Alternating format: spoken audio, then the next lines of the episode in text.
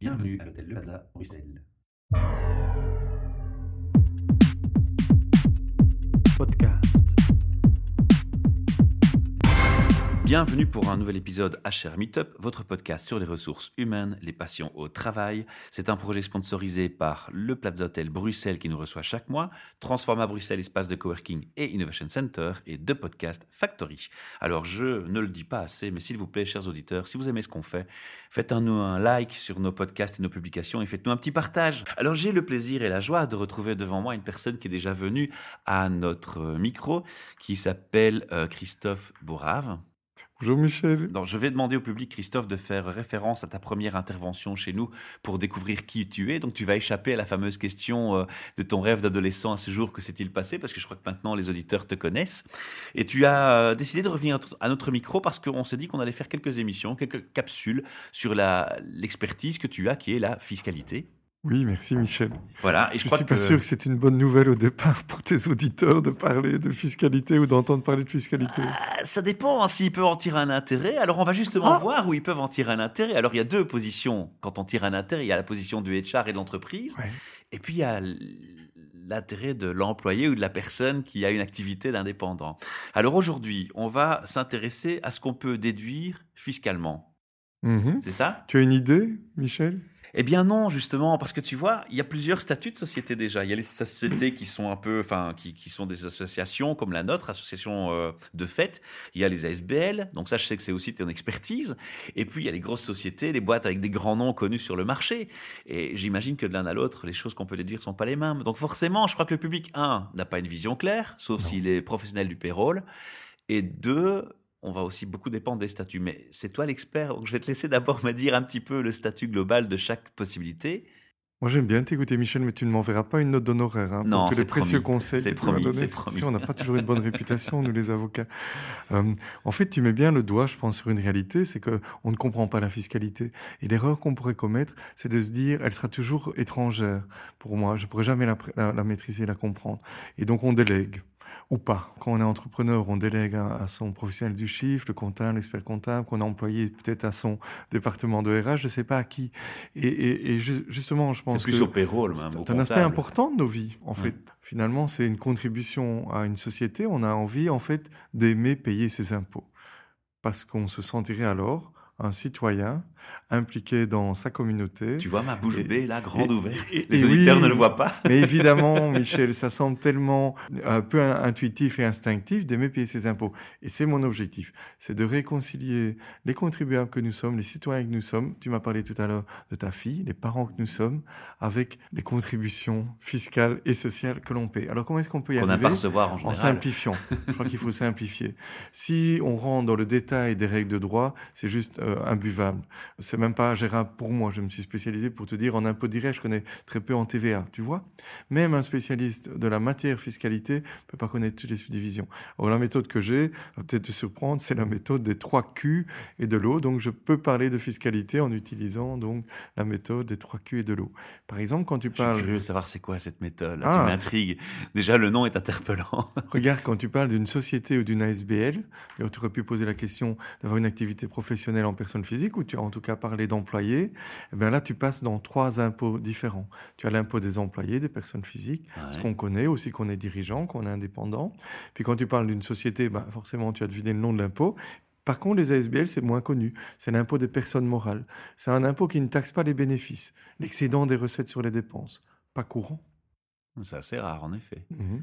Et c'est peut-être aussi pour ça qu'ils ont à un moment donné voulu mettre un frein sur la création d'ASBL Pas du tout. Pourquoi est-ce que les ASBL, elles sont pas taxées? Non, ils les ont réglementées plus fort. Ah, ça, a eu un résultat de freiner Pour les ASBL, les fausses ASBL qui abuseraient du régime, mais le régime lui-même, pourquoi est-ce qu'il taxe pas l'excédent des recettes sur les dépenses dans, euh, dans le chef des ASBL Parce qu'on les encourage à remplir toutes ces belles missions, bah, comme, euh, comme, euh, comme, comme tu le fais en association de fait ou en ASBL, peu importe.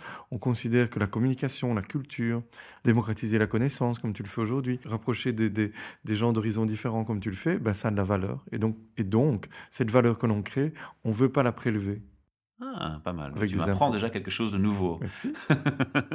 Alors, qu'est-ce qui va se passer concrètement? Qu'est-ce qu'on peut apprendre aux gens pour les réconcilier avec euh, les impôts? Alors, je sais que tu fais des conférences actuellement aussi sur ce thème, donc on va évidemment pas en 30 minutes ici dévoiler le, le contenu de tes conférences, mais on va essayer d'être sympa avec l'auditeur, on va leur donner déjà quelques pistes. Et quand je parle de pistes, je vais prendre un exemple, je vais parler d'une piste de ski.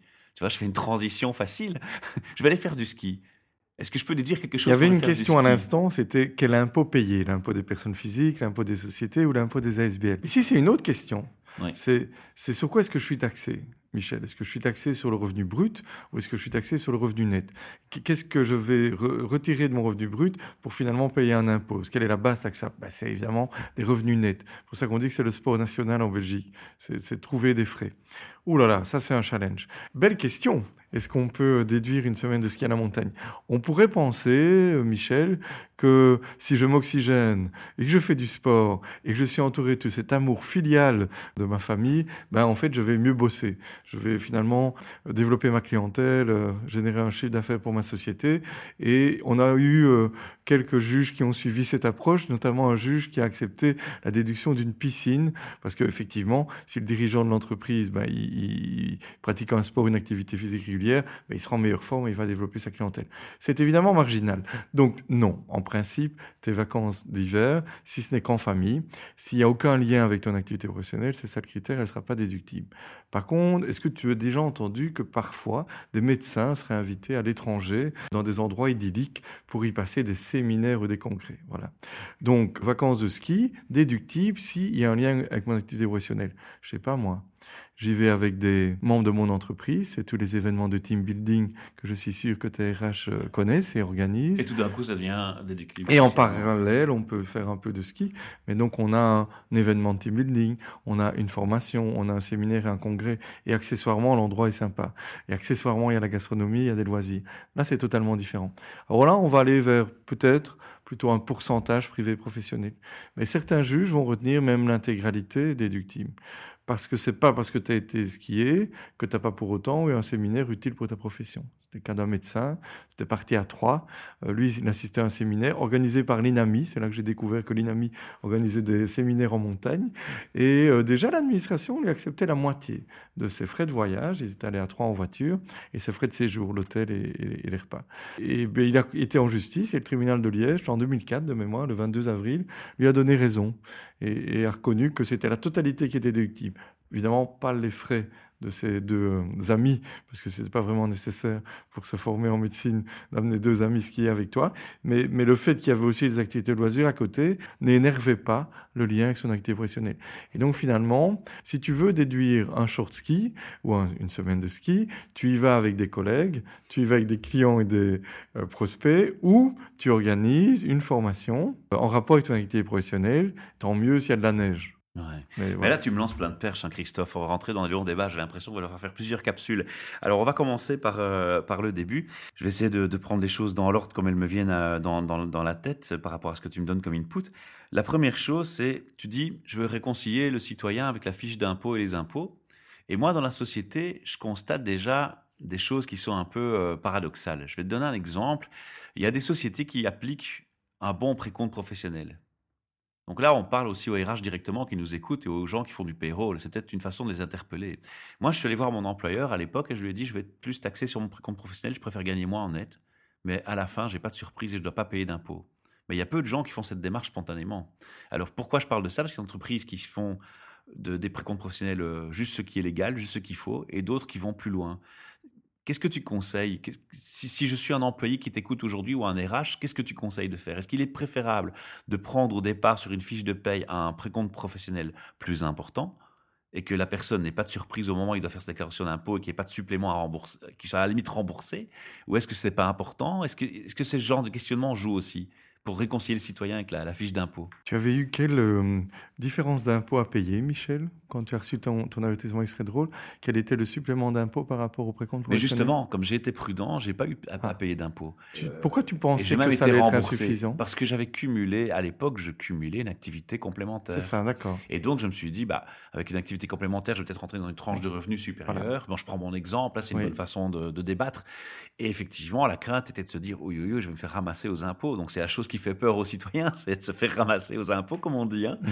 Et donc, j'avais pris la prudence et la démarche de dire à un employeur de l'époque, taxez-moi au maximum de ce qui est légal. Mhm. Comme ça, bah, effectivement, j'ai pas eu de mauvaise surprise. J'étais, c'était de l'intérim que je faisais à l'époque. Il faut savoir que l'intérim aussi, pour donner le sentiment à son, à son intérimaire, du moins à l'époque, hein, ça date d'il y a quand même quelques années, qu'il est mieux payé, bah forcément, il retire moins de précompte et la personne a l'impression d'avoir plus en net. Mais finalement, à la fin de l'année, les mauvaises surprises. Ça, mhm. c'est quelque chose dont je parle que les intérimaires connaissent malheureusement trop bien à une époque. À ma connaissance, Michel, le, le responsable des ressources humaines, l'employeur, si tu veux, hein, il n'a pas le choix. C'est des arrêtés royaux qui paraissaient souvent à l'époque de Noël, joyeux Noël, 24 mhm. décembre.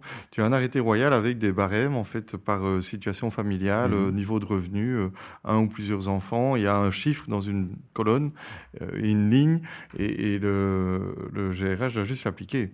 Maintenant, tu peux forcément te préparer à une augmentation de revenus, mais tu m'as bien dit que tu étais indépendant complémentaire. Parce que, en principe, avec ces barèmes. J'ai eu les deux cas. j'ai eu de l'intérimaire, j'ai eu l'indépendant complémentaire. Si tu n'as que des revenus d'employé, en principe, ces barèmes fonctionnent. Mais forcément, si tu as des revenus en parallèle, comment veux-tu que ces barèmes en tiennent compte? Par définition, ils ne le font pas. Et donc, ce que tu aurais pu faire aussi une alternative, c'est toi-même faire des versements anticipés. Le versement anticipé, c'est le mode de précompte de l'indépendant, en fait. Et tu, tu, étais indépendant. Et donc, très justement, tu t'étais dit, euh, ben, je vais gagner plus comme euh, indépendant, je vais être plus taxé. Ce qui est aussi intéressant, est-ce que tu sais que les pertes d'un indépendant complémentaire viennent en déduction de ses revenus d'employé? Ah, explique-moi ça. Ah, 227 000 et quelques indépendants complémentaires en Belgique. Mais attends, avant de passer à ça, avant de passer à ça, ça veut dire qu'en fait le HR dans l'entreprise, il n'a pas vraiment les cartes pour changer la donne là-dessus. Non, il ne peut pas deviner forcément quels sont tes revenus en voilà, parallèle. Tout simplement. Et c'est plutôt à toi de faire un versement anticipé. C'est plutôt à toi de le faire. Il me semble que ce point-là précis. Une très belle, euh, enfin, un avantage que nous donne le droit fiscal, c'est que tu te lances dans une activité d'indépendant complémentaire. Ta première certitude, c'est que tu vas avoir des frais. On verra pour les revenus. Mais par définition, tu n'as pas encore de clients. Or, euh, ben, il y a des activités qui consomment pas mal en, en, investissement et de toute façon, tu vas être exposé à des frais. En fait, nous cumulons les revenus d'employés et indépendants, c'est ce que tu as vécu, mais nous cumulons aussi les pertes d'un régime dans l'autre. Ça veut dire que si ta première année, eh bien, parce que l'ordinateur, parce que les voyages, parce que les restaurants, parce que tu as investi dans je ne sais pas quoi, je pense à la radio ici, c'est tellement naturel, je n'ose pas imaginer les, coûts que représente l'investissement pour te lancer dans une activité de radio, par exemple. Eh bien, si ton activité d'indépendant complémentaire est en perte, tu vas voir en fait un remboursement du précompte professionnel. D'accord. C'est quand tu remplis ta déclat, bah, tu auras eu les recettes, euh, les revenus d'employés, mais une perte quand même des complémentaires. Automatiquement, on va mélanger les deux. Tu aurais été précompté trop haut dans ce cas-là, et donc tu as un remboursement d'impôt. Ok, d'accord. Mais ça, c'est un point qui est, déjà clarifié. Mmh. Donc euh, là, voilà. Alors maintenant, tu as parlé de la législation qui prédéfinit HR ce qu'ils peuvent euh, appliquer comme précompte. Mmh. Pourquoi est-ce qu'il a fallu une loi pour faire ça? Pourquoi est-ce qu'on ne laisse pas un peu plus de souplesse, peut-être justement, dans de tels cas de figure? Où l'employé peut finalement communiquer avec son service HR et dire voilà, moi je fais ceci ou moi je ne fais pas cela. Mhm. Regarde en France, par exemple, c'est le cas. Hein. En France, ils ont cette liberté euh, de verser ou non euh, l'impôt en avance. Tu te doutes que c'est pour des raisons budgétaires. Hein. Mhm. C'est parce que comme ça, l'État perçoit chaque mois une avance sur l'impôt final. C'est que pour des raisons budgétaires. Peut-être à l'origine, c'était peut-être social. Parce que peut-être que monsieur, il allait dépenser l'argent, euh, tu vois, mhm. ailleurs, au café, par exemple. Et puis après, ils n'avaient plus de quoi payer l'impôt et ça faisait des drames sociaux. Maintenant, c'est que budgétaire. Mmh, d'accord. Et l'indépendant, par contre, lui, il n'est pas obligé de faire des versements anticipés. Et ça, c'est une, une, chose qui, est un plus qu'il peut mettre en pratique s'il est euh, raisonnable et, et, prudent, on va dire ça comme ça. Il y a un autre précompte aussi auquel on ne pense pas toujours. Je crois qu'on avait touché, Michel, à la valorisation des œuvres dont on est auteur. Donc un employé, il, peut être souvent créatif. Imaginons tous, pour le moment, qu'est-ce qu'on pourrait créer comme œuvre originale quand on travaille? Bah, Regarde, par exemple, toi ici, tu nous fais des émissions avec un programme, tu as des tas de documents standards que tu vas à chaque fois agrémenter. Souvent dans nos vies, même un PowerPoint devient déjà une œuvre originale. Nous sommes auteurs de. Alors, si on valorise ça comme employeur, RH, eh bien, finalement, sur ce pourcentage de la rémunération convenue qu'on va qualifier de rémunération pour la cession euh, des droits sur mes œuvres, on quitte un précompte, le professionnel dont tu parlais tout à l'heure, pour rejoindre un autre, le précompte mobilier, comme sur les dividendes et sur les intérêts. Oui, sauf qu'il n'est pas tout à fait du même montant. En Belgique, au-dessus de 38 080 euros, on paye 50% d'impôts. Après les 35% de sécurité sociale patronale et les 13,07 pour les employés. Est-ce que tu connais, Michel, le taux immédiatement inférieur de taxation de nos revenus professionnels? Bah, Je vais t'aider, on est le plus taxé des 34 pays de l'OCDE. Nous sommes les champions. Ce n'est que 45%, c'est donc beaucoup moins. Et si tu as partir de combien nous payons 45% d'impôts? Quel montant de revenus annuel? 20, 20 630. Ah, D'accord. Et alors, Moi, je que c'était moins déjà, tu vois. Ah ben tiens, d'ailleurs, il y a des gens scandaleusement riches dans ce pays. Il y a des gens qui gagnent 12 000 euros par an. 12 340 euros par an. Ça fait donc 1 000 euros par mois. Quel est leur taux d'imposition 40%.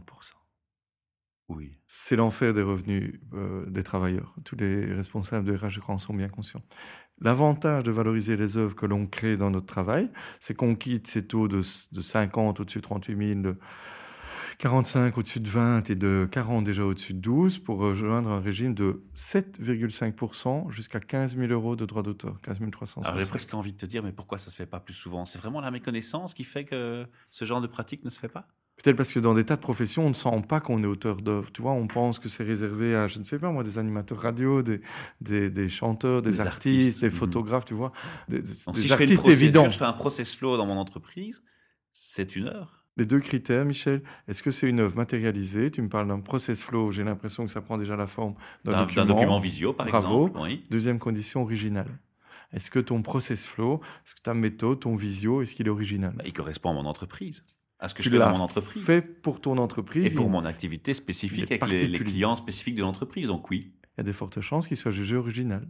Et donc ce serait une piste. Ce serait une Et pourtant, c'est pas exploité. Alors, ça va me permettre de rebondir sur la deuxième réflexion que je voulais te faire tout à l'heure.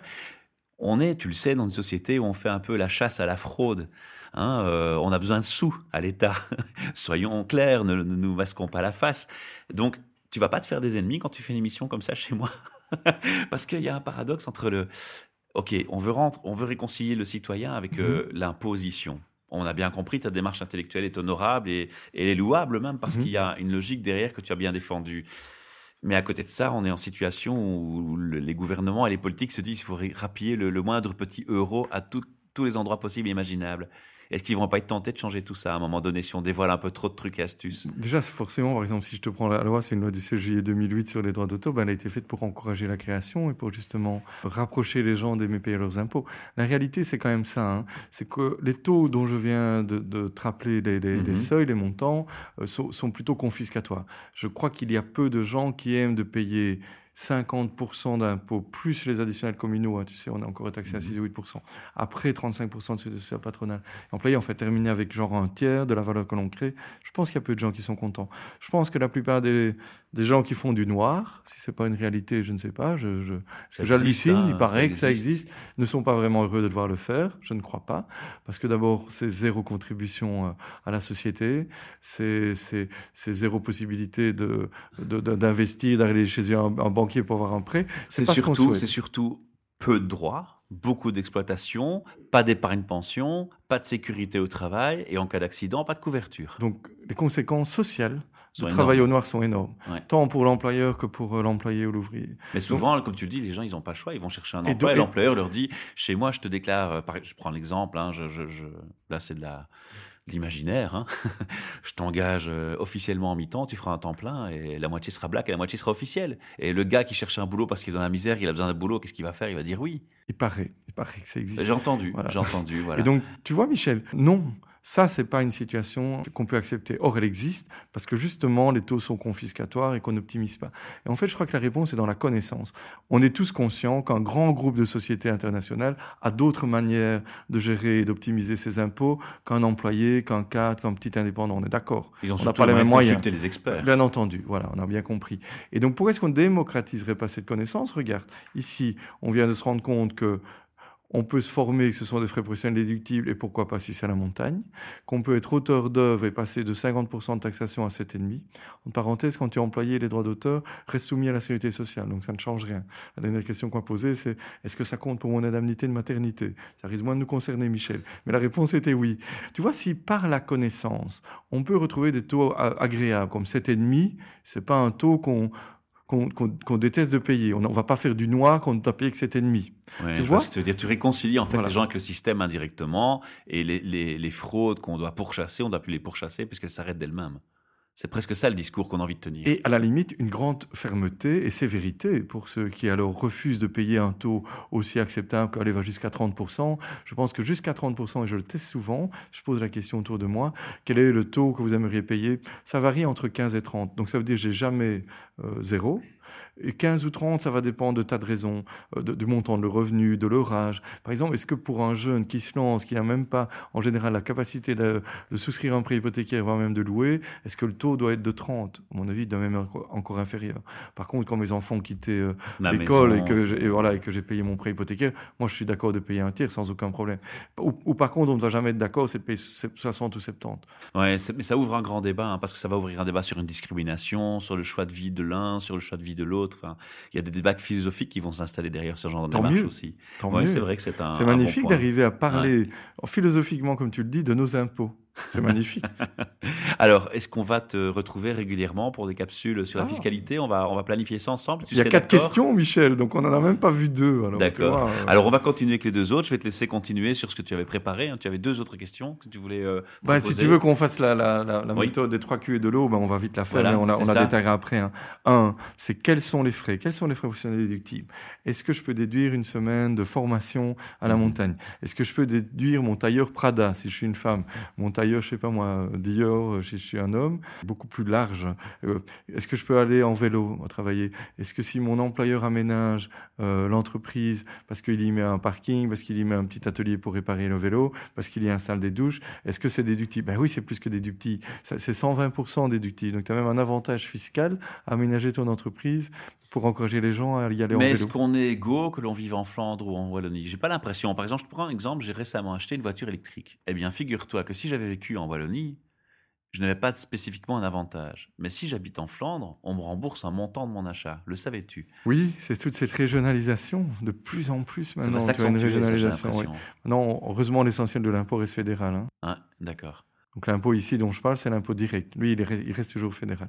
Donc la première question, c'est quels sont les frais? Et tu peux imaginer comment on peut aller loin dans, tous les aspects de nos vies. Quand est-ce qu'on peut déduire un frais professionnel? La deuxième question, c'est quel revenu percevoir? On vient de le faire tout naturellement. On vient, tu t'en es peut-être même pas rendu compte, mais quitter les revenus professionnels pour rejoindre les revenus mobiliers quand tu perçois des royalties, des redevances, tu viens de quitter pour un moment chez ton employeur l'enfer des revenus professionnels en règle pour rejoindre le paradis des revenus mobiliers. C'était la deuxième question.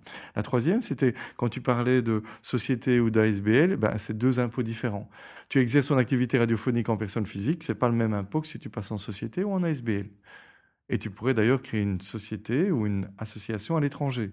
Et elle pourrait être soumise en Belgique à l'impôt des non-résidents. Quatre impôts. Tu imagines déjà le potentiel que ça ouvre. Et puis surtout à Bruxelles et en 2017, j'adore la dernière question, c'est où payer ces impôts? Pourquoi une société nécessairement en Belgique ou une association nécessairement en Belgique. Plus on a de nombreux étrangers qui viennent travailler chez nous, et nous aussi, nous quittons très vite la Belgique pour aller travailler ou vendre nos marchandises.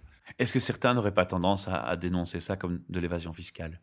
Est-ce que tu ne crois pas que c'est par contre euh, ça qui nous libère, que depuis 1957, depuis le CECA, avec tout le marché européen, tout, ce trésor qu'on a ici à Bruxelles, d'ouverture de nos frontières, est-ce que tu ne crois pas que ce que tu viens de me dire, c'est un peu nous, nous tromper? Non, non, c'est pas mon but. Ah c'est ce que j'entends trop souvent. C'est ce que moi j'entends Le, le fait de s'ouvrir, c'est un signe d'ouverture. Le fait de commercer avec des gens. Et d'ailleurs, quand les gens se parlent, ils se font moins la guerre. Parce qu'en général, si tu veux que ton entreprise réussisse, c'est pas une bonne idée de tuer tes clients et te fournir ça. et donc, c'est aussi par le commerce qu'on rapproche les Juifs et les Arabes, ah. les, les, les, races, peut-être un jour les Ukrainiens et les Russes. Si tu oui, les on laisses fait aussi la guerre économique d'ailleurs. Hein. On fait ah, des boycotts. Heureusement, elle fait moins de morts, hein, j'espère. Ça s'appelle la concurrence, non? Oui, tout à fait. Oui, non, mais je parlais euh, par exemple de certains boycotts euh, par rapport à certains politiques euh, menés dans certains pays. Et puis voilà, on fait blocage des produits en importation, en exportation. On peut aussi punir un État de cette façon-là. Hein.